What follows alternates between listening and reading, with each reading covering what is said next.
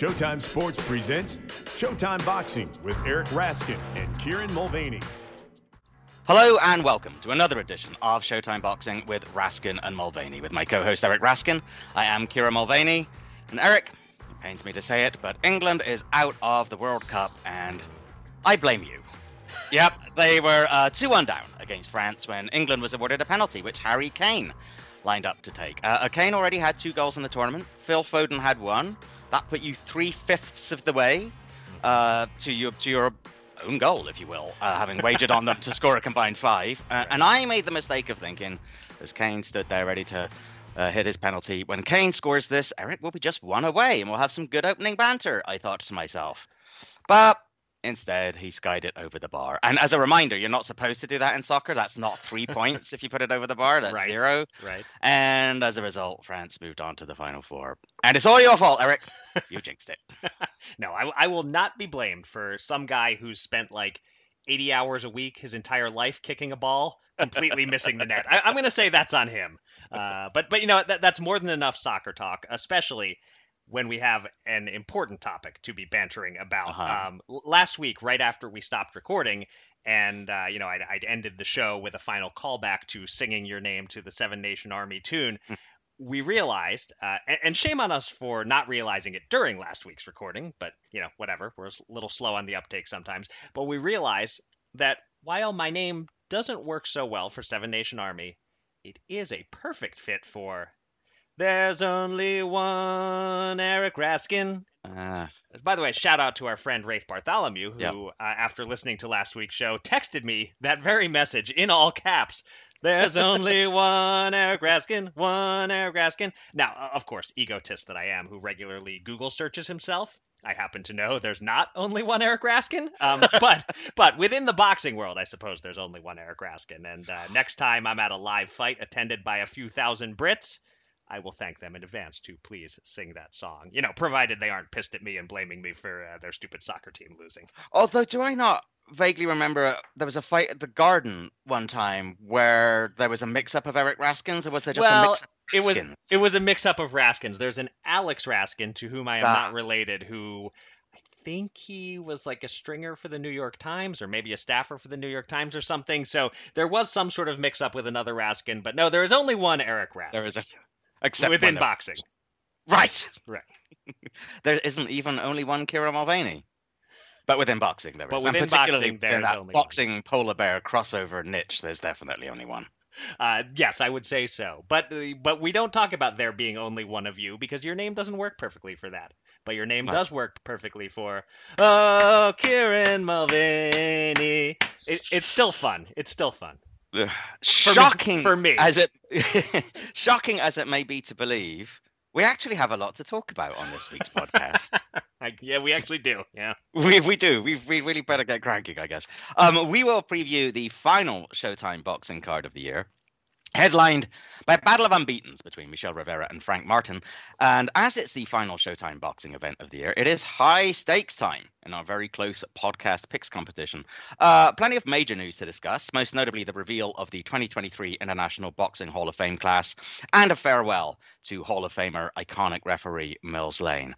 Also, I will count down the top five chapter threes of all time. And it's my turn to play contestant and Eric's turn to play game show host in another round of the fight game.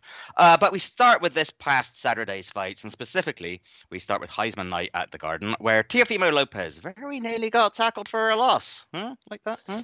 But uh, officially emerged with a win over Sandor Martin. Uh, yeah, and it sounded there like you correctly pronounced it, Sandor Martin. Is is that? Did you go Martin? That because I've I did this time. Uh, Yes. We've been doing the anglicized version for so Yes. long, but after the commentary last night, I thought we better change it up. Yep, yep. Now, now we know it is Martin. Although it's going to be tough talking about Frank Martin later. We're going to have to Yeah. keep our Martins and Martins straight. But uh, um, all right. So I'm going to stop well short of, of calling this fight a robbery. Uh, but it was certainly a controversial decision in a tougher fight than Lopez and many observers were expecting against an opponent who it was clear early in the fight was all wrong for him and is all wrong for a lot of people, frankly. Uh, I had Sandor Martin, who scored a flash knockdown in the second round with a southpaw check right hook and arguably scored another with the same punch a few rounds later, but it was ruled a slip. I had him ahead 95 94 at the end of 10 rounds.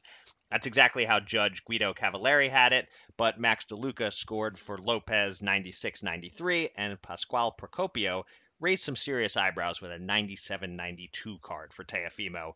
Words were exchanged afterward. Martin was certain he deserved to win. Lopez accused him of running, uh, but cameras caught Lopez after the fight asking his corner, Do I still have it? Very telling moment. Uh, Kieran, mm. give me your thoughts on the fight and specifically, does Teofimo Lopez still have it? He still has the natural ability, he has the talent that brought him this far. He is still, I think, a very talented and, and confident individual. He's got all the ability in the world. What he's missing right now is a voice other than his daddy's. Yeah. Um, he needs a voice that is much more critical, that is much more prepared to tell him what he doesn't want to hear, who can make him do the work in training camp that he doesn't want to do. He had that person for a while, of course, in the form of Joey Gamache, but Team Lopez let him go before the Kambosos fight. They need him or someone like him to come back. I get the sense that Teofimo himself can be quite self-critical, and in fact, that comment that you mentioned yeah. shows as much, right? Um, he wants to improve. He wants to be as good as he can be. He just needs help getting there. I mean, any boxer does. Even Ali and Leonard needed Angelo Dundee. Hearns and Lewis needed Manny Steward. Um, and we do also need to give props to Martin. Like you said, look, he's probably just a, a nightmare style for anybody. He might not be the most fan-friendly style, but it gets the job done much of the time, and, and maybe it deserves to, to do so again here. Um, we have seen Lopez look less than stellar against sort of rangier opponents before, like Masayoshi Nakatani, for example. Right. He didn't look great against, but he still clearly won that fight. And also, to be fair to Lopez, up until a few weeks ago, he was training to fight Sniper Pedraza, who couldn't right. be a more different opponent. Um, he does also look like he might be a smidge undersized for 140 pounds. And honestly, if he were to fight, say, Regis Prograis next, I don't, I don't think I'd pick him to win. Um, once upon a time, I would have done. Um, but notwithstanding his talent, I think he's stagnant right now and possibly in danger of going backward. And the problem is Teofimo Senior being in charge, I think. And if you've ever met Teofimo Senior, that's entirely predictable. Um, Teofimo Junior needs that outside guidance if he's to get back on the kind of path, you know, that his ability suggests he should be on. And Look, even Prograis was moved to tweet afterwards, I hope Tio is okay. Boxing is a tough and lonely sport and it can be very taxing mentally. I think he might need some changes in his personal life. And I and I mm. believe I've heard that there are some other issues going on in his personal life. It's a bit of a crossroads situation here for Teofimo Lopez, and he sort of really needs to take a charge of the whole situation and get someone else in there, I think. Yeah, I, I, I agree. I mean, something's got to change. I, I'm getting concerned that he is making his way onto that list that I like to bust out from time to time, along with Zab Judah and Adrian Broner mm-hmm. of extremely athletically talented boxers whose gifts and, and basic skills got them very, very far. But then they plateaued, they stopped learning, they stopped progressing, and they never made adjustments and went up that final level. Mm-hmm. Um, I'm not saying for a fact that's going to be Teofimo. It's it's too soon to say, but strong hints have been dropped at least. Um, in in this fight specifically, kind of a microcosm of, of his failure to adjust and learn. He got caught with that check hook and knocked down and just kept doing the same thing with his mm. left hand held low until he got caught again with the exact same shot and, and was lucky, in my opinion, that the ref didn't call another knockdown. Uh, but, you know, yeah, uh, I said it already. You said it. Sandor Martin, he's really clever. He's well schooled. He's determined. I think people have been selling him short. Um, so we, we got to say that in Teofimo's defense yeah. that he was up yeah. against a really good spoiler. I, yeah. Sandor Martin. Uh, did I say it, Martin, earlier? I feel like you I did. did. Um, I'm gonna was, do. I'm gonna, gonna do it. I'm gonna go back and forth until I hammer it into my brain. But uh, Sandor Martin, uh, he he's boxing's ultimate matador, uh, and not just because yep. he's Spanish. It, it, that's the way he fights, and you know it's perfect for frustrating a guy like Lopez after round nine, Lopez was frustrated to the point of almost checking out mentally between rounds. He wouldn't sit on the stool. He seemed like all he wanted in the world at that moment was for the fight to be over with. Mm. Um, now, despite that, there's a perfectly reasonable case that he won. Uh, not eight rounds to two, but, you know, six to four, a one point win. I have no issue whatsoever with that. His talent is such that, combined with Martine often failing to throw enough punches to win rounds, he can win even when he performs nowhere near his best. Um, you know, he said afterward that they gave him an uncooperative dance partner, and he's not wrong. Uh, this, as you said, this was an unfortunate change for Lopez from Sniper Pedraza to this guy. But if you're a pound for pound worthy fighter, you figure out a way to get the job done against a Sandor Martin without needing any assistance from the judges. So, and and uh, just you mentioning uh, Regis Prograis and the idea of that fight, one person who certainly doesn't think uh, Teofimo Lopez should fight Regis Prograis next is Sandor Martin. He said afterwards Regis Prograis would would mop up the ring with this guy. One other thing that I, that I want to note uh, is uh, I gotta gotta do a quick vent on the reading of the scorecards. Can the ring announcers please ignore these oh, fringe Oh, yes. international Yes. regional BS titles that Yes. not a single person in the audience has a clue who's defending this belt and who's challenging for this belt. The the ring announcer read the third card and instead of just saying for the winner, the takeover, Yeah. Teofimo Lopez, he did, and still belt X and now belt Y. I guess there was some vacant belt at stake too. Uh, and everyone in the ring was completely confused and had no idea who and Right. still referred to. You know, minor point in the grand scheme, but the, this was a 10 rounder. I think the, the belts were Yep. pretty irrelevant here. And uh, yeah, the alphabets just keep finding their little ways to make the sport of boxing harder to watch. Yeah, you can see Lopez uh, be, be about to raise his right hand, and he's like, "Wait, am I that champion? Am Right. I'm not sure." And Yeah. Martin too. Uh, Martin, Martine. Uh, one of these days I'll figure it out. Uh, Martine too. His his face was like, I think I'm about to get screwed here. Wait a minute, am I about to get screwed here? I don't know. And that by the time he actually heard Lopez's name, he he'd already like he'd already been on and off an emotional roller coaster. It seemed, and barely even reacted, and just kind of like made a you know flipped his hand forward in disgust, and that was that. Yeah. Uh, there was no such controversy on the ESPN televised undercard, uh, but one of the bouts was at least competitive, with junior middleweight prospect Xander Zayas having to work to outpoint Alexis Salazar over eight rounds. Undefeated lightweight Keyshawn Davis had an easier time in shutting out veteran Juan Carlos Burgos over eight, but the fighter people are continuing to buzz about is heavyweight prospect Jared Big Baby Anderson, who absorbed several good southpaw left hands in the opening round and responded by taking the fight to Jerry Forrest and stopping him in round two, becoming only the second man to beat Forrest inside the distance. Eric, how impressed were you with Anderson? And any quick thoughts on the other top ranked prospects who won their bouts? yeah, Jared Anderson is everything you want in a heavyweight prospect. Um, doesn't mean he won't totally flame out, of course, but uh, for a 23 year old American heavyweight with 13 pro fights, you can't ask for more than what he's done so far and, and what he did against Forrest. His defense needs some work, but I will say the sharp, crafty southpaw counter left hand is not a punch he's going to have to worry about all that often. But you know, he, he got tagged. He seems to have at least a half decent chin because he wasn't buzzed at all, and he responded by getting aggressive, unloading. He threw 114 punches in the first round and wasn't totally spent. Uh, this Yeah. fight was was nonstop entertainment for the four minutes or so that it lasted, and Anderson. If casual fans stuck around after the Heisman and stayed up through the first two fights, he should have made some new fans with this. Um, unfortunately, I don't know how many casuals are, are keeping the TV on through two kind of ho hum eight round distance fights to make it to Jared Anderson. In retrospect, if this was Yeah. WWE and you knew exactly how each fight was going to turn out, you would have Yeah. led off the broadcast with this. Um, not a ton to say about the other two fights. Uh, potentially a very helpful learning experience for Xander Zayas. He, he didn't look great, but he looked good enough. And Keyshawn Davis did look very good, although Burgos doesn't have much left to offer at this point. The commentators went overboard. Um, yeah, they, they tend to do that. Everyone is the best this or, or the most that, you know, in, in, in the sport. One of them declared Keyshawn Davis a future pound for pound number one, which is just such silly hyperbole. But he does have a lot of talent and skill, and, and he's the kind of fighter who probably won't even lose a round against anyone until he steps up to the contender level. Yeah.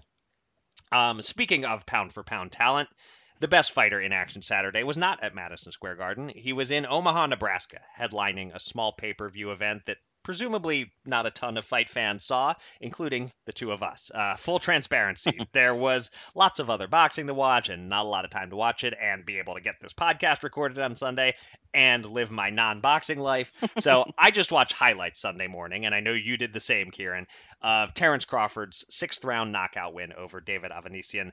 And when I say knockout, I mean knockout. A Yeah. perfect southpaw right hook that Avanesyan never saw. Got to be a knockout of the year contender.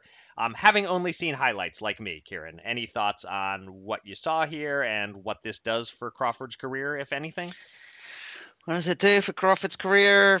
In isolation, nothing. I mean, this this was straight out of the Terence Crawford playbook. Uh, take a couple rounds to figure out your opponent. Even if that means he gets to land some decent shots on you in the process, then start experimenting with the best way to respond. And then once you get dialed in, go for the kill. Um, full credit to Avanesyan for giving it everything he had, Yep. for not being in any way intimidated by the setting or the opponent, uh, for trying to take the fight to a superior foe, for pressing the action. But from what I could tell, it didn't take very long before Crawford's ring IQ and superior shot selection kicked into gear. So, from what I saw, it was a Terence Crawford fight. Um, we've seen it Yeah. before against different opponents. It neither particularly adds to nor detracts from the legacy that he's building. Um, it only goes to underline that the only person who is going to give him a real test is Errol Spence. And honestly, the longer it takes for that to happen, the more likely that Crawford's going to put himself at a disadvantage because of his age and because he hasn't been sufficiently tested over the years. Um, Crawford has real dog in him. He'll dig deep when he needs to. But right now, he's so obviously superior to everyone else at 147, not named Errol Spence. It's difficult to see what else is out there for him. Yeah, I mean, I, I agree with you that you know Avanesyan deserves credit for coming to fight and trying his hardest. Uh, but yeah, this this was ultimately the mismatch that it appeared to be. I guess it went as well as it could possibly go for Crawford once you accept the fact that he's bothering with this fight. Um, You Mm. know, I, gave us a knockout that got some replay action and has a Yeah. chance to be named knockout of the year. The crowd in Omaha popped, so so it all looked good. You just need to ignore the pay-per-view numbers probably and the money that the promoter presumably lost on this. Um, but you know, if the big picture goal once you were resigned to this fight happening was to not in any way diminish the drumbeat for a Spence fight, then mission accomplished there. Um, you know, I, I want to see that fight just as much now as I did a day ago, so that that's good. But uh, yeah, certainly the the sooner it happens for Crawford, the the, the better at, at, at his age, and and for all of us. Uh, fingers crossed. Hopefully, we're going to get that next year, but who the hell knows at this point. Um, One fight on the undercard worth a mention, uh, just because I haven't bragged about a winning boxing bet in a little while. Uh, I was looking at the boxing odds last week and was a little surprised to see Arnold Khegai a plus 105 underdog at some sports books against Eduardo Baez. When I first heard about this matchup, I thought of Khegai as the A side and the favorite. I was expecting him to be like minus 200 or something in that range. So I jumped on that bet. I wagered a couple of pizzas because this really struck me as a positive expected value bet where I was convinced the odds makers were a little off. Now, admittedly, I wasn't right by much. Uh, a guy won a split decision in this fight, uh, so maybe maybe the odds makers were pretty darn close, and it was pretty damned uh, close to an even fight. But still, a win is a win. So uh, thank you, Arnold Khegai. Now my kids will get Hanukkah presents. Um, earlier in the day, Saturday, a couple of fights on the other side of the Atlantic worth commenting on. Uh, one very competitive, the other not so much. Uh, Luis Alberto Lopez scored a minor upset over Josh Warrington in Leeds, England for a featherweight belt, winning 115 113 on two cards, while the third judge had the fight even at 114 114. And in Belfast, Mick Conlan made quick work of Karim Guerfi, dropping and stopping him in the final minute of the first round. Kieran, your takeaways from these two bouts? So I don't think we learned a great deal about where Conlan is from this Right. win. Not only is it not the first time Guerfi's been stopped, he was stopped in the first round just over a year ago. But that's okay. Um, after the Leigh Wood experience, Conlan needed a couple fights to get back into the groove, regain his confidence. Um, and probably the next step now is he needs to be taken deep again and to come through that with a win to show to himself, honestly, more than anybody else, that he can do that. Um, as for Lopez Warrington, Warrington closed very strongly showed his grit and experience down the stretch, but it wasn't enough to make up the difference. Lopez was all over him early. His punches were sharper and faster, his combinations more on point. Warrington started his career 30 and 0. He's 1 2 and 1 in his last four, and his win against Kiko Martinez cost him a broken jaw. Uh, he's 32 now, and the sand may well be running out of his hourglass. Um, in the co-main there, by the way, Ebony Bridges stopped uh, Shannon O'Connell in the eighth after dropping her in the third. And whenever one thinks about of Bridges' stick, uh, she can certainly fight. Hmm. Um, one other fight worth noting: though like Crawford Avanesyan, it wasn't making its way into either of our weekend viewing plans. Manny Pacquiao had an exhibition in South Korea against DK Yoo, described as, quote, a YouTube martial artist, whatever that is. And Pacquiao dropped the much bigger U in rounds four and six and won a six round unanimous decision just days before his 44th birthday. Um, we have two news main events this week, one celebratory, one the other sad, and we'll lead with the celebratory. We just mentioned future Hall of Famer Manny Pacquiao, and the 2023 class of International Boxing Hall of Fame inductees has been announced. And in the modern category, Eric and I got our wish. The three fighters we singled out a few weeks ago, the three we each voted for and felt were the most deserving, are the three who have been elected. Welterweight and junior welterweight belt holder Tim Bradley, super middleweight titleist Carl Froch, and bantamweight and junior featherweight title holder Rafael Marquez. Ah, how about that? In the modern women's category, Laura Serrano and Alicia Ashley will be inducted. Uh, for non-participants, our friend Joe Goosen made it in his first shot on the ballot, and he's joined by two Brads, executive Brad Jacobs and matchmaker Brad Goodman. Former HBO boxing head Seth Abraham and longtime broadcaster Tim Ryan are going in as observers. And lastly, Tiger, Jack Fox, and I'm going to make see if I get this right. Pone Kingpetch. Do you think I got that right? Your guess is made as good as mine. The, they made it in the old timers category, and Joanne Hagan goes in as a women's trailblazer. Eric, would you like to take a victory lap on behalf of our boy Rafa Marquez and any other thoughts on the other new Hall of Famers? Yeah, Rafa is obviously the headline for me because I wasn't confident he, would get in this year, but I considered him the number one most deserving fighter on the ballot. And I haven't looked ahead to who becomes eligible next year or the year after that, but it was possible this was going to be his best opportunity for a while. So I'm thrilled he got the votes.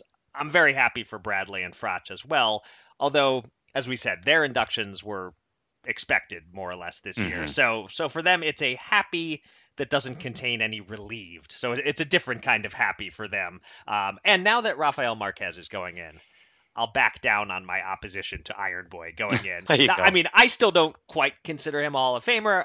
Don't anticipate that I'm going to vote for him, but I won't make a stink if and when his time comes, the way I would have if he'd gotten in this year. Right. Um, as for the modern women, I'm not going to keep banging the same drum about too many inductees. Not not right now, anyway. I'm torn here. I don't want to rain on the parade of anyone who's going into the Hall right. of Fame. So I, am just going to leave it alone, other than saying the selections caught me a little by surprise. Um, other than Rafael Marquez, the person I'm next happiest for is Joe Goosen. We, we love Joe. He is 100% deserving and he's my number one motivation for wanting Showtime to send us to Canastota yeah. next June. Just to just to interview Joe, hang out with him. I might even go full uh, New Jersey tuxedo or Canadian tuxedo, depending on what you prefer to call it. Denim on denim if we're interviewing him. Um, I'm also thrilled for Tim Ryan, for whom I voted, and yep. Seth Abraham, for whom I voted. I've said before, I was hoping Seth and Jay Larkin might be part of the same class a couple of years ago. That would have been cool, but uh, this is just fine. If there's a minor surprise for me among the non participants, it's Brad Goodman, and not because he's unworthy in any way, but just because he's still relatively young. Uh, I don't know his exact age, but I guess 50 ish, early yeah, 50s, about, something yeah, like that. Something like that yeah. I was figuring I'd vote for him eventually, but I was in no rush yet. Uh, but certainly, congrats to him and all the rest, especially the great Rafael Marquez. Your thoughts, Kieran? Yeah, nothing really to add either on the modern fighters or on Rafa. I had the same thought and, and we've expressed it before that this really needed to be his year because, like you, I haven't looked ahead to coming years, but it felt that if he wasn't going to get in this year, it was always going to be a tough, tough ask for him. Mm-hmm. Um, I'm completely with you with the female class. Um, Seth and Tim, excellent, fully deserved choices. Joe too. Um, folks might not know much about Brad Jacobs. If you know, if you're not around boxing a lot, you might you've probably never seen or heard of or encountered Brad Jacobs. Um, wanted to just give him a little bit of props. Uh, if you enjoyed USA Tuesday Night Fights right. back in the day, Brad was really the man behind all of that. Then he ran Roy Jones's Square Ring Promotions for a while. And now, for at least the last 10 years, maybe it's 15, he's been the man who really makes the top rank events happen. He's the guy, he's the COO now at Top Rank. So all these great top rank events the way that, that they all actually physically come together, the logistics and everything, that's all down to Brad. So he's played a, a really important role in a lot of big fights over the years. And uh, I'm with you with Goodman in that little surprise that it was this early, but at the same time, he's also a super accessible guy. He's always hanging out in the media room at, at big fights. He'll chat to journalists. He's a popular guy, so I'm not super surprised. I want to, as well as his top rank fights, I want to acknowledge that he was the matchmaker for uh, this great club show series in Las Vegas for a while at the Orleans. Mm-hmm. Um, in Las Vegas, it was one of the best best club show series. Everybody in Las Vegas who's part of the Vegas fight community would come out every week, and it was really a starting point for quite a lot of boxers, including my buddy Ishe Smith. So, um, congratulations to everybody. While there are still some other people who I'm still going to beat beating the drum for. Right. This was a good class, and uh, yeah, let's hopefully we see them all in Canastota next year. That would be nice. Um, so the other major news this week is the death of a Hall of Famer, uh, 2013 inductee Mills Lane, who died Tuesday at age 85. Lane learned to box in the Marines, uh, almost made the Olympics in 1960, and had a decent little pro career, going 10 and 1. But it was as a referee that he gained acclaim and eventually mainstream fame, the former because he was one of Nevada's top officials throughout the 70s, 80s, and 90s, and the latter because of his involvement in some of the weirdest fights in history, most notably the bite fight, in which he wanted to disqualify Mike Tyson the first time he bit Evander Holyfield's ear, carefully considered his options, and decided to let the fight continue, then DQ'd Tyson when he bit a second time. Mills retired from refereeing soon after that, but the bite fight made him famous enough to get his own court show as a TV judge and become the claymation face of MTV's Celebrity Deathmatch.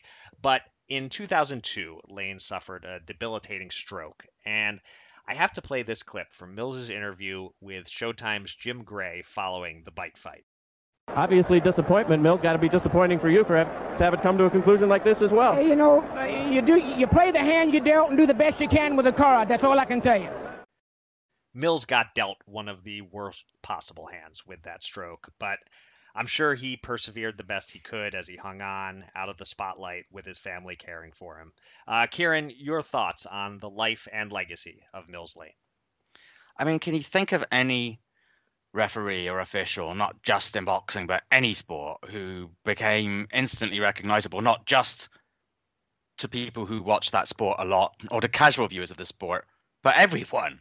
Yeah. Um, you know, I, while the bite fight was the fight that really made him famous, I don't think it necessarily follows that it would have happened with any referee, right? I think, you know, it was the fact that he was this small guy who exuded fairness and toughness who could stare down a Mike Tyson on the rampage without any hint of fear and trepidation. And, and let's not forget, he actually wasn't scheduled to be the bite fight ref. It was going right. to be Mitch Halpern, who'd ref the first fight, but Halpern stepped down in the face of opposition from Team Tyson. And Mitch, rest his soul, I don't think would have burst into the limelight in the same way. Right. Uh, I think a lot of it was his whole no nonsense demeanor, the fact that fighters trusted him to be strong and reasonable. The fact he seemed to be, and indeed was, utterly non corruptible. You got the sense also that even at the height of his fame, he really couldn't have cared less about any of it. That if it had all gone away, he wouldn't have been even slightly bothered.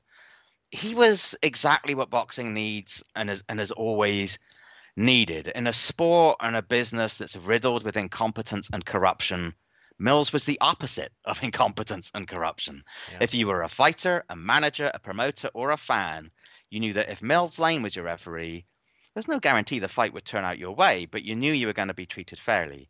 And you knew that Mills was going to be decisive and clear and competent. And if he did make a mistake, which everyone does at some point, he'd own it. That's what we want in boxing. And that's why people warmed to him and respected him and why he's been missed over the last 20 years and he'll be missed even more now. Yeah, absolutely. Um, and and on top of all that, he could be a good quote. Uh, as we know, if uh, anyone who follows Nigel Collins on Twitter, I have to read this tweet. Uh, he, Nigel tweeted when uh, when Mills uh, died. Although I've interviewed Mills Lane and watched him referee many fights, what I recall best was what he said to me when I wished him luck before a fight he was working. "Quote: I'll be okay as long as I don't trip over my dick." I mean, come on. That's just a great line. Um, I have uh, just one personal interaction of sorts with Mills Lane. Uh, it's not much, um, but it's worth sharing, I think. I never met him, um, but I did watch his Judge Mills Lane show and review it for one of the magazines. And a week or so after the issue came out, I got a personal note sent to the ring office on the Mills Lane Let's Get It On stationery, uh, thanking me for the review. It was typewritten, not handwritten, but it was hand signed, uh, and uh, and and you remember that, you know that that sort of Yep. thing. An unsolicited thank you is very rare in our business and gives you just the slightest of peeks into how Mills Lane operated. That's very cool. Yeah. I didn't know that. That's Still great. have it. Yeah.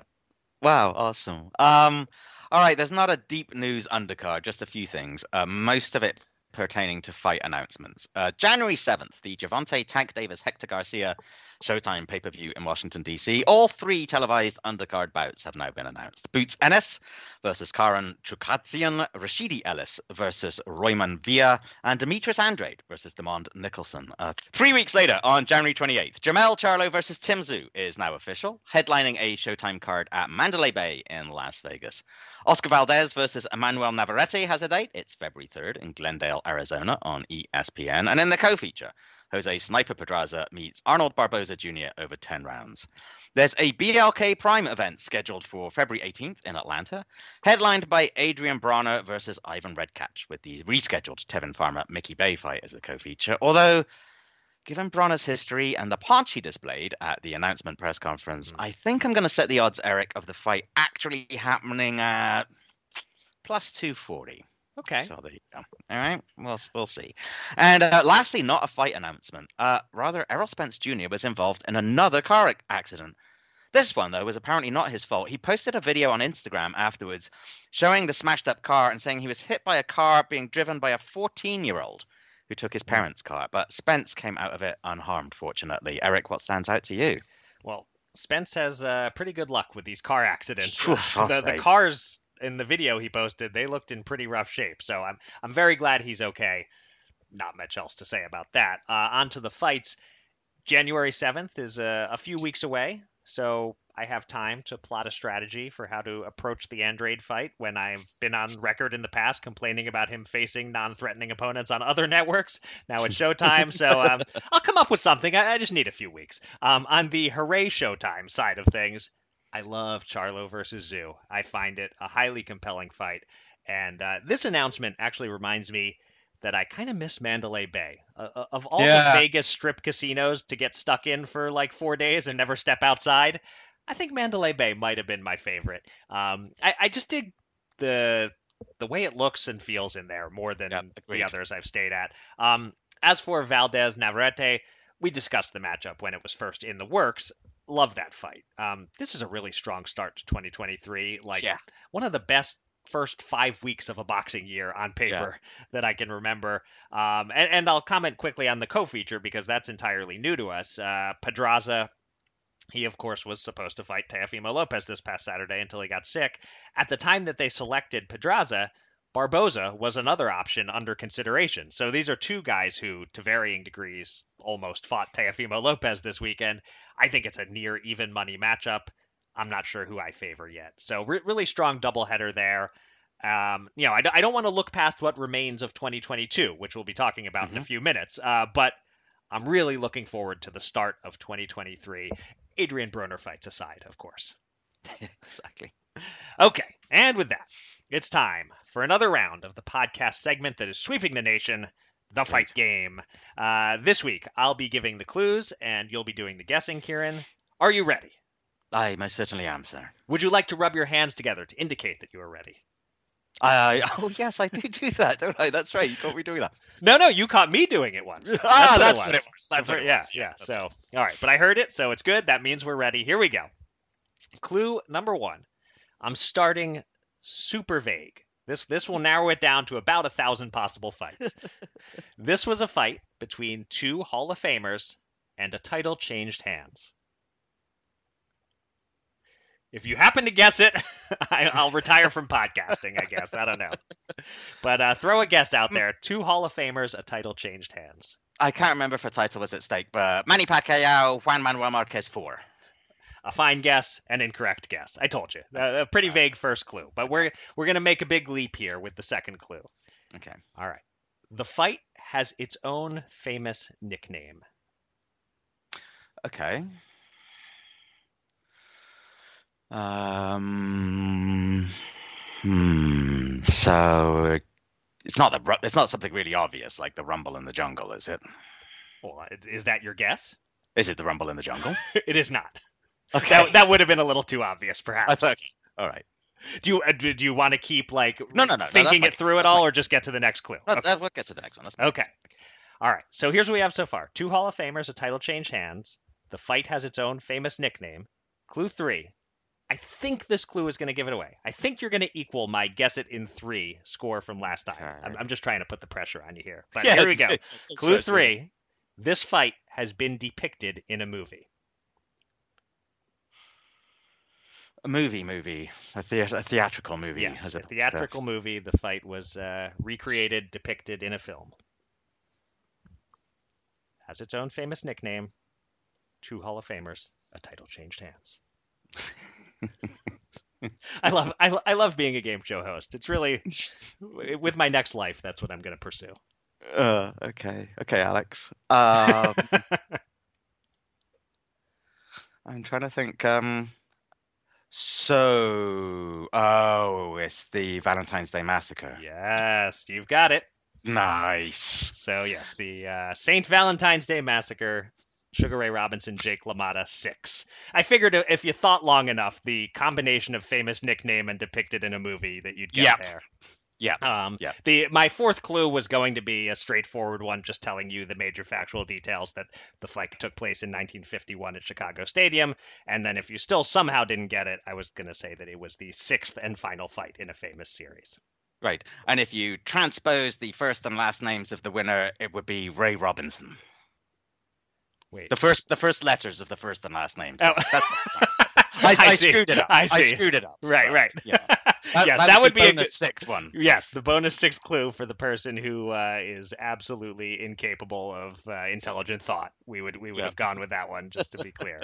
but uh, but uh, yep. So so you did. Uh, we are we are now uh, we have equaled each other. And the second round of this, we each got it on clue number three. Yeah, you're right. That combo of the the second and third one was because there aren't that many boxing movies that have actually depicted actual fights. So Right.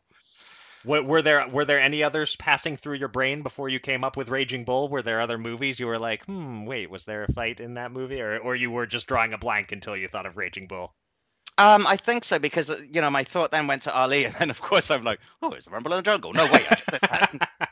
right, and I guess the Thriller in Manila, no, uh, the title did not change hands. So, right, uh, right. yeah. All All right, good stuff. It remains uh, a sensation in the boxing podcast world. This game, I'm assuming. And beyond. really, I don't think we've cro- crossed over at all. Come on. I, I don't know. If we ever are going to cross over, it will be on the strength of the fight game. Probably yes, or something. Right. Or a horrible, horrible mistake one of us makes on air, most likely. like me saying Sandor Martin instead of Martine one more time. uh, all right, time for our final major fight preview of the year, the final Showtime fight card of the year, and thus the card that will determine who wins our 2022 picks competition, which I lead 75 73 with just this triple header to go. That's the main reason people will be tuning in to find out who wins Raskin versus Mulvaney. Uh, but you know, this fight card at the Cosmopolitan of Las Vegas on Saturday ain't half bad, uh, especially the main event, which matches two undefeated lightweights Michel Rivera of the Dominican Republic, 24 years old, 24 0, 14 knockouts, against Southpaw Frank the Ghost Martin from Fort Wayne, Indiana, via Detroit, 16 0 with 12 KOs, the slightly older man here at 27. This is the third fight of the year for both. Uh, Rivera just fought two months ago, uh, and he last fought on Showtime in March when he convincingly outpointed Joseph Adorno. Martin's last fight was in July on Showtime when he stopped Jackson Marinez in round 10. They have one common opponent, Jerry Perez, who was the fighter Rivera faced just two months ago. That was an eight round shutout win for Rivera, whereas in April 2021, Martin stopped Perez in seven. Uh, and we got some quotes from Perez comparing them, and he said pretty much the same thing Al Bernstein said last week on the pod. Rivera is likely to be the boxer, Martin the puncher. Is that how you see it, Kieran? A fairly classic boxer versus puncher matchup, or, or does that oversimplify these two? And also, here's maybe a strange question for you, but does either of these guys strike you as having more star potential than the other? So I don't think it's an oversimplification to put it in those terms as a boxer versus a puncher. Although I suspect that Rivera may say may see himself as rather more than merely a boxer. Um, in fact, the first I think it was the first time we saw him on Showtime um, was against John Fernandez. Was that the first time we saw him on Showtime, or the second? Yeah, I can't remember if it was the I feel like it was the, first time we talked about him. Um, Maybe so.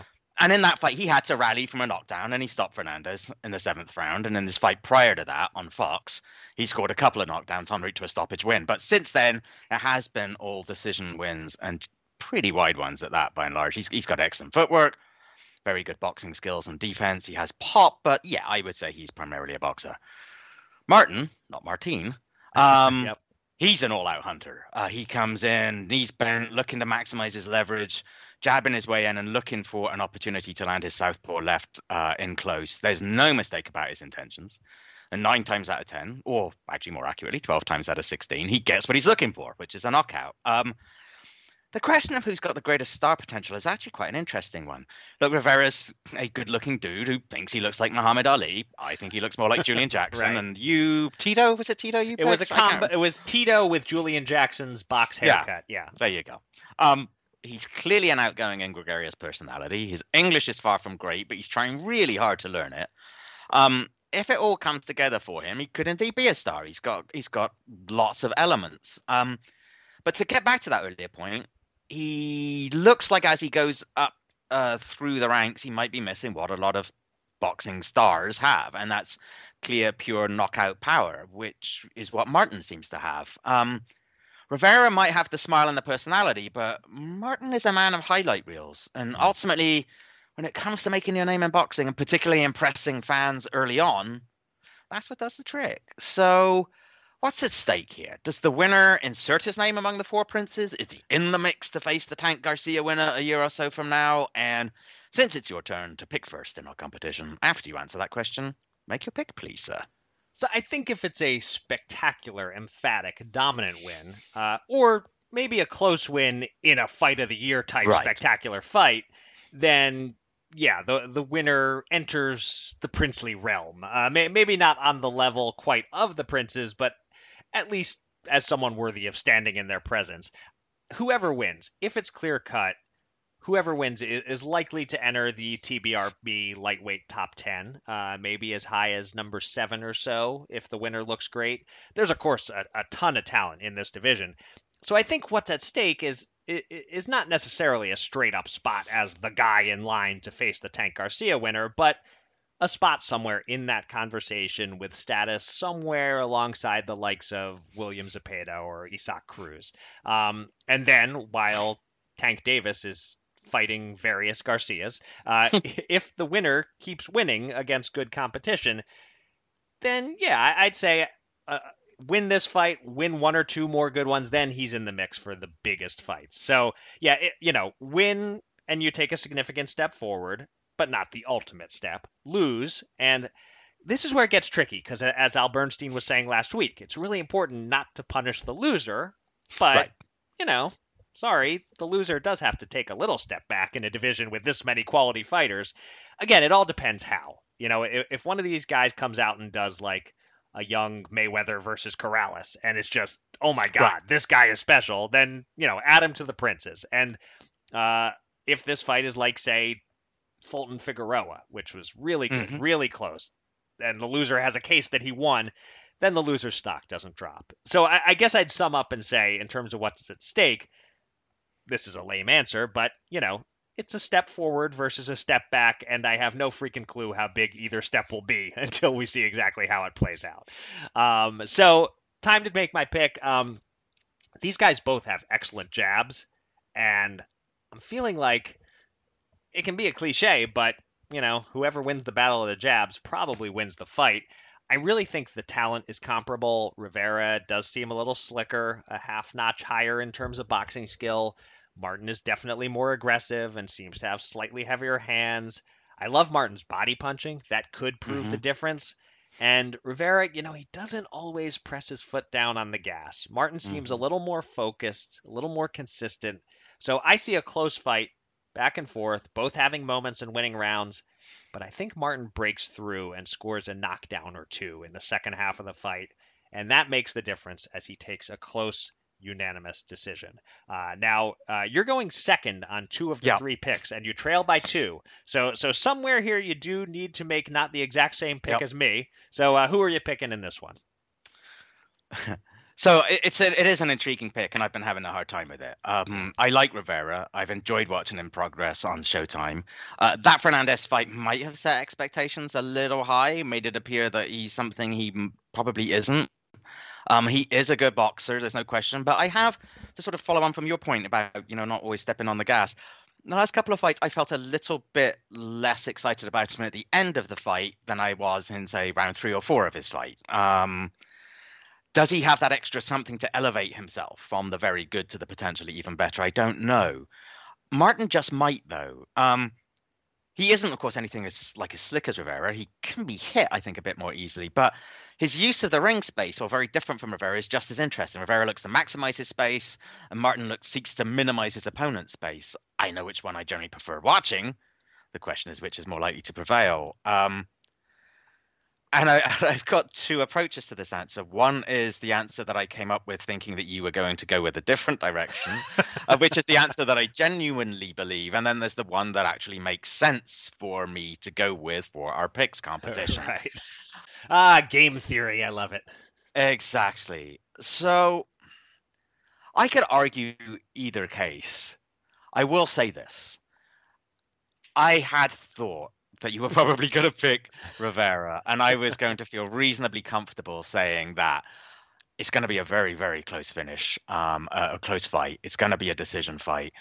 And I thought that Martin was going to win a very close, unanimous decision. but I've had an epiphany yes, have you? over the last couple of minutes. And I think suddenly Martin might have a little bit of a hard time cutting the ring off uh, as, as effectively as he would like to. And Rivera is able, despite some shaky moments, to just keep him at bay. And Rivera winds up with a close but unanimous decision win. I love hearing you make a pick that you don't have any uh, true belief in. It's wonderful. Delights me. but it is i mean i could in all seriousness i could Right. step back and actually make that case because i think it's a very very close very even exciting fight Right. All right. Uh, the super middleweight co-feature is pretty much the definition of a crossroads fight, except it's the rare crossroads fight between two boxers who are the exact same age, 31. Uh, Russia's Vladimir Shishkin is on the way up at 13 and 0 with eight knockouts, whereas Jose Uzcategui's best days may be behind him at 32 and 4 with 27 KOs. You said when this fight was announced, Kieran, that it's a much better matchup for fans than Uzcategui versus David Benavidez, which nearly happened, would have been. Uh, expound on that a bit. What, what do you like about the matchup? And then let me know your pick. so since his peak moment beating andre Dirrell in march 2018 so a little under five years ago Uzcategui's fought seven times, during which time he's gone five and two. He's beaten Felipe Romero, who was 21, 19 and one, Jaime Lopez, who was nine and four, Josue Obando, who was 20, 28 and two, Roberto Valdez, who was 10, 9 and 1, and Ezekiel Maderna, who we probably haven't heard of, but at least had a decent looking record at 26 and 4. And when he first had a chance to fight Benavidez, he popped for EPO. That shouldn't get you a shot against the man who's probably the most dangerous guy, or arguably the most dangerous guy in the super middleweight division right now. It simply shouldn't. That's not the kind of resume that qualifies you to get that kind of fight. Um, Shishkin, in contrast, has been quietly moving through the gears, moving up the ranks, and doing what a boxer should do to put himself in position for a world title. Interestingly, though, he also hasn't quite reached the high that he reached four years ago when he beat Najib Mohammadi. He's looked good. He's looked solid and strong, but he hasn't quite made us sit up and think, oh, yeah, this guy is the goods. Hasn't really separated himself from the other folks from Eastern Europe and Central Asia and Ukraine and Russia, who, like Shishkin, have had successful amateur careers and turn pro late. Um, what's interesting about this matchup from a stylistic point of view is that Shishkin isn't really a knockout puncher. He kind of builds up speed and fights and wears his opponents down. Um, Uzcategui's much more of a straight up banger. He, he goes to war and he either gets a KO or he loses, generally speaking. In close to a decade, he has only one decision win. Um, I think Uzcategui's time is gone, but that his punching power will keep him in this fight. He might even rattle Shishkin a few times, but I think Shishkin will keep it together, will remain technically solid, will keep grinding his way to a decision win. Um, Uzcategui will win the three or four rounds in which he hits Shishkin clean. Shishkin wins the West. Unanimous decision win for Shishkin. Okay. Um, so I'm a little concerned about Shishkin's inactivity of late. Um, you know, just one fight in the last 21 months against a guy who'd lost five in a row coming in. But based on what we were seeing against pretty decent opposition prior to that, that's really my only concern. um, I, I, have a hard time seeing him losing to Uzcategui, who I, like you, I believe is a few years past his peak. You know, losing to Plant over the distance, no big deal but losing to Lionel Thompson, that's not yeah. something that happens if you're still a world class fighter. And and you ran through the records of the guys Uzcategui's been beating recently. So even though it's Shishkin who's taking the step up and facing by far his most accomplished opponent, in the moment, based on what they've done the last handful of years, it's kind of Uzcategui who's stepping up. Um, so I don't have a hard time at all picking a winner here. Um, it's not a mismatch by any means, but it is, is a fight to me with a clear favorite. The question is whether Shishkin gets a knockout, and also whether I would be a fool to deviate from your pick, uh, just from a game theory perspective. Um, one thing I don't think is that is that he's going to get an early knockout. You know, he's fought 92 rounds in 13 fights. That's over seven rounds per fight. They almost always go at least five or six rounds, but then he is able to stop opponents late frequently, and maybe this is a bad uh, bad game theory move here, but I'm gonna vary it up slightly from your pick. I'm gonna predict that he does get the stoppage here. I'll go Shishkin to drop and stop Uzcategui in the eighth round. Mm. All right. Um, the if, we have a different one in the open, I want to change my main event pick. Um, the opening bout of the triple header takes us far down the scale to the bantamweight division, and these are the least familiar fighters on the card. Nikolai Potapov of Russia has fought twice on Showtime, on ShoBox both times, while Vincent Astrolabio of the Philippines is making his Showtime debut. Potapov is 23 2 1 with 11 KOs. Astrolabio is 17 3 with 12 KOs. Eric, introduce the listeners to these fighters. Share some key facts and observations. What are their favorite sandwiches? What kind of dogs do they like? Those kind of things. and then make your pick. Uh, I don't have uh, in front of me favorite sandwiches and dogs, but I can Shocking. I can just make. Well, you know what? We are in a post fact world. So That's I'm just true. going to I'm just going to say what their favorite sandwiches and go. dogs are. So Potapov uh, is a big fan of the Reuben. He likes uh, okay. the the corned beef with the sauerkraut uh-huh. and all that. Uh, yep, uh, that and his, and his favorite dog uh, is a uh, Saint Bernard. Okay. And Vincent Astrolabio, meanwhile, likes a good chicken salad sandwich. and um, his favorite dog, he's a dachshund guy. Really, you don't see a lot of them. Yeah, actually, but yeah, there you go. There you and go. those are facts. That... That, that rings true to me. I hope that the broadcasters uh, quote all these facts on on the I telecast. Do. I do too. Yes. I'll make sure to. We'll, we'll, have to send this tomorrow. Make sure he's got this. right. Um, should I should I move along to some actual facts? Oh, also, that is also a possibility. Okay. Yes. All right, I'll do that. Um, first, uh, Potapov. Some facts on him. Uh, he's ending an 18 month layoff, uh, the longest of his career. Not ideal. He's a big bantamweight. He's fought as high as 130 pounds. Uh, as you said, he's fought a couple of times on ShoBox, uh, most notably a very good 10 round split decision win over Antonio Nieves. His two losses came against Joshua Greer and Omar Narvaez, who uh, the latter of whom made his debut on the Hall of Fame ballot this year. Um, and he has John David Jackson in his corner as an assistant. Now the Astrolabio facts. He's the much younger man, 25 versus 32. He's also coming off a layoff, but not as long as Potapov's. He's been inactive 10 months. He's promoted by some fella named Manny Pacquiao.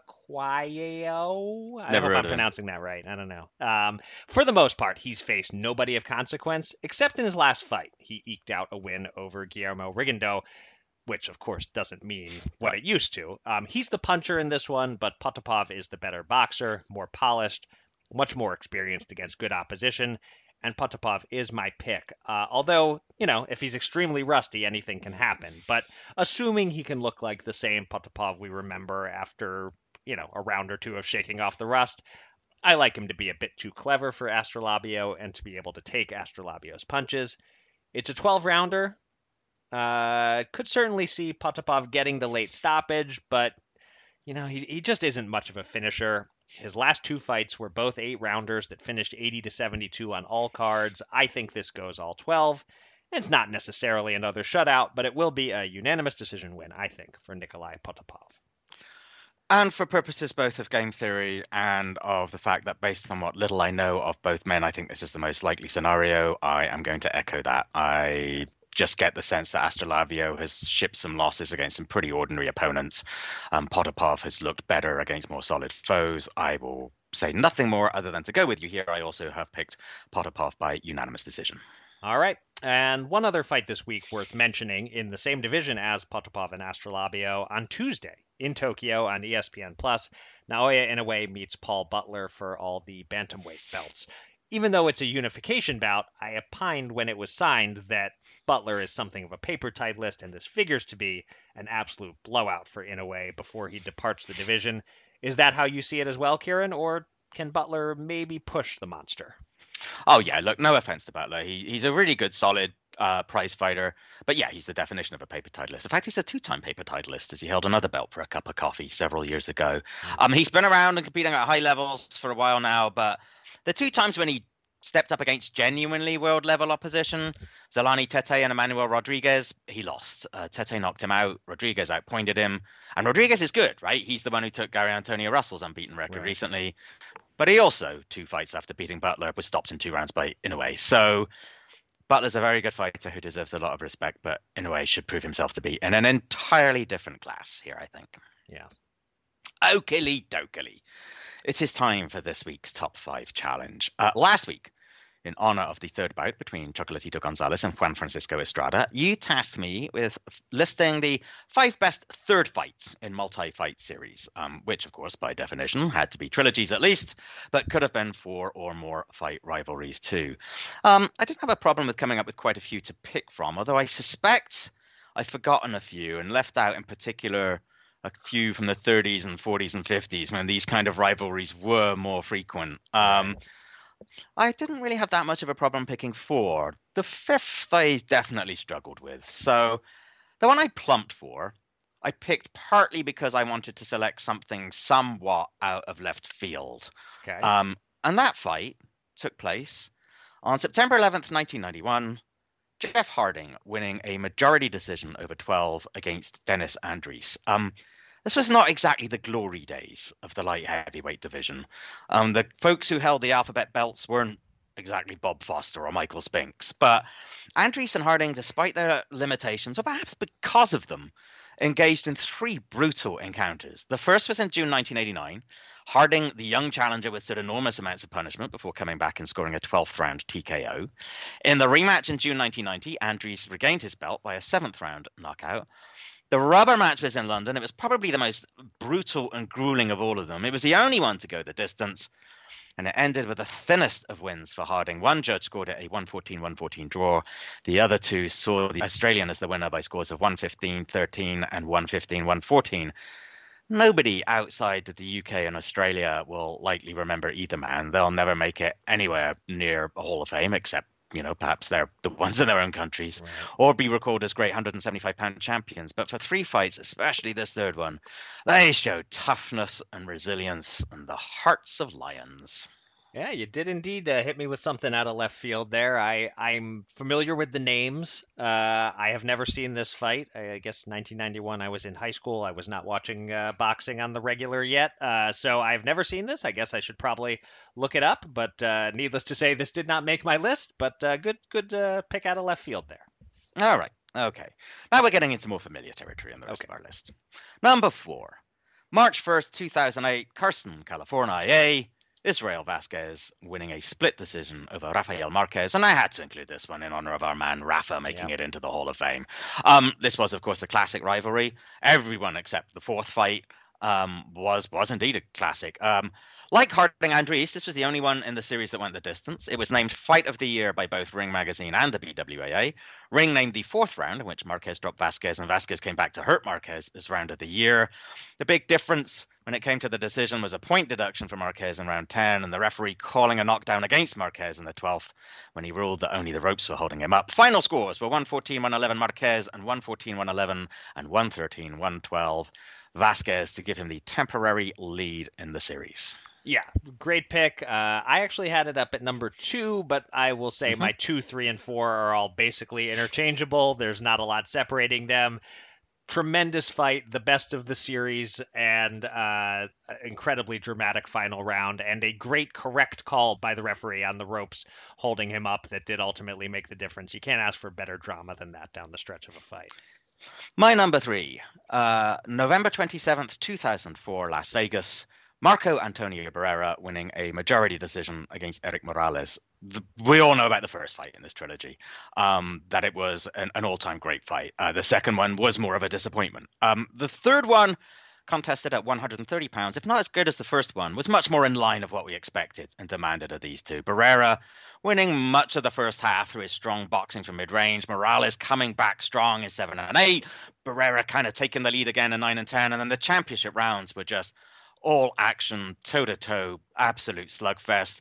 And as you would expect from these two, they continued the disagreement and the hatred even after the bell as they continued to jaw at each other. And when the, res- the result was announced, a majority decision win for Barrera, Barrera held up uh, two fingers Yep. to show that he had won two of the three in Morales' face. It was fight of the year for 2004. It's the only one on this list for which I was ringside. Barrera over Morales is number three on my list. It's also number three on my list, and I'm glad you pointed out that holding up two fingers. That was just so memorable and really explained why we never saw a fourth fight between these two because Barrera knew I'm up two one. I'm not fighting Yeah. again. I'm not. I'm not blowing any any chance that I come out ahead in this rivalry. Um, and th- this was, it was just such a great performance by Barrera at a point where he came in as the clear underdog. People Yeah. thought maybe post having lost to Manny Pacquiao that he uh, wasn't the same guy anymore, and this was just a, a tremendous performance for him. That it just, if he was ever going to turn back the clock and up his game one more time, it was to fight Erik Morales, and he did that. And, and this, and Yep. I thought this was the only fight of the three with it with a pretty clear winner in my view. Yep. Indeed. Uh, number two, October 9th, 2021, Las Vegas, Nevada. Tyson Fury, KO 11, Deontay Wilder. There isn't much to say about this one. It's going to be fresh in the memories of all our listeners, but the highlights Fury dropped Wilder in round three. Wilder put down Fury twice in the fourth. And then Fury began to dominate, beating up Wilder, who remained brave and determined and always alive because of that powerful right hand of his, before Fury put Wilder down again and stopped him in the 11th. And it was, guess what? The fight of the year. yeah. Yeah, and you probably could have guessed this was my number four. I just flipped it with Vazquez and Marquez, but these three can really come in any order. Yep. It just depends what kind of thrills you're in the mood for, but certainly this is, uh, without a doubt, a, a top five all time third chapter. and number one, of course. Ruiz else could it- Holyfield three, isn't it? I was going to say Muhammad Ali. 110 Ken Norton. No, no, it wasn't. October 1st, 1975, Manila, Muhammad Ali, TKO 14, Joe Frazier. And Yeah. again, what is there to say? What else is there to say about this one that hasn't been said? The thriller in Manila, the sweltering heat, Ali landing right hands, Frazier landing left hooks, Frazier's face swelling, Ali saying that he felt closer to death than he had ever done, and finally, Eddie Futch pulling an almost blind Frazier from the contest in the corner, saying, No one will ever forget what you did here today. It was the end in the ring of a bitter rivalry, but not the end of a feud of particular animus. The best third fight in the best trilogy of all time. Yeah, really not a lot of room for debate here. I mean, this as I made the, when I made the assignment, I figured, you know, number 1 is going to be pretty much obvious. I'll be curious what the rest of your list looks like. Um so I think everything that needs to be said about this fight has pretty much been said other than we are now crowning it officially the greatest third fight ever. Exactly. Um, and here's where I think I fell short with some of the honorable mentions. I'm sure there are lots I've forgotten here. Uh, Riddick Bowe, Evander Holyfield, I put. Uh, I did put Manny Pacquiao, Juan Manuel Marquez, which in isolation was actually a pretty good fight. Um, Floyd Patterson, Ingemar Johansson, Arturo Gatti, Micky Ward, Sugar Ray Robinson, Gene Fullmer. I'm sure there are a lot more. I looked at, for example, the Pep Saddler series, and Pep Saddler 3 was just a nasty foul fest. Right. Um, I was thinking there had to be some more from like the 50s and 40s that I was missing. I don't know if you found any that or thought of any that just slipped my mind here. I, I have a couple more that were named fight of the year. Uh, that so uh, for for what it's worth, I put Patterson Johansson as my number five, uh, Okay. followed very closely by Gatti Ward three, which you know I thought about putting that at five, but I wasn't sure if maybe that would have been a biased pick or whatever. Sure. But that was also a fight of the year. Um, so I didn't like Holyfield Bowe was a very good third fight, but clearly the least good fight of their series, so it didn't quite crack my consideration. Um, there are there are two others that I came across that again this this is kind of amazing. I was just looking down the Ring Magazine Fight of the Year uh, list for every year, and every single fight of the year in the 1950s was part of a series. Some were chapter one, but they all had a one, a two, or a three next to the name Wow. of the fight. Um, so so these are just a, a couple more. Actually, one of these might have been from the 40s. Well, one from the 50s was uh, uh, Jersey Joe Walcott, Ezzard Charles three was named Mm. fight of the year. And then this might have been the 40s. Uh, Bob Montgomery and Beau Jack's third fight was also named Hmm. uh, fight of the year. So I threw those in the honorable mention, not really having specific recollections of, of Sure. what the details of those fights were. But uh, Patterson Johansson, I, I felt pretty good about as a as a fifth choice. That's widely considered the best fight of their trilogy. Yeah. Oh, there you go. Vast range of disagreement as usual. in our- If Hundred years of boxing to pick from. Right. If I'd had Harding Andries three as my fifth pick, there, Yeah. there would have been something deeply wrong, I suppose. Well, indeed. All right, that will do it for this episode of Showtime Boxing with Raskin and Mulvaney. We'll be back next week with our post-fight thoughts on Rivera Martin, another round of the fight game, and more. Until then, thanks for listening. Be safe, be kind, and be well.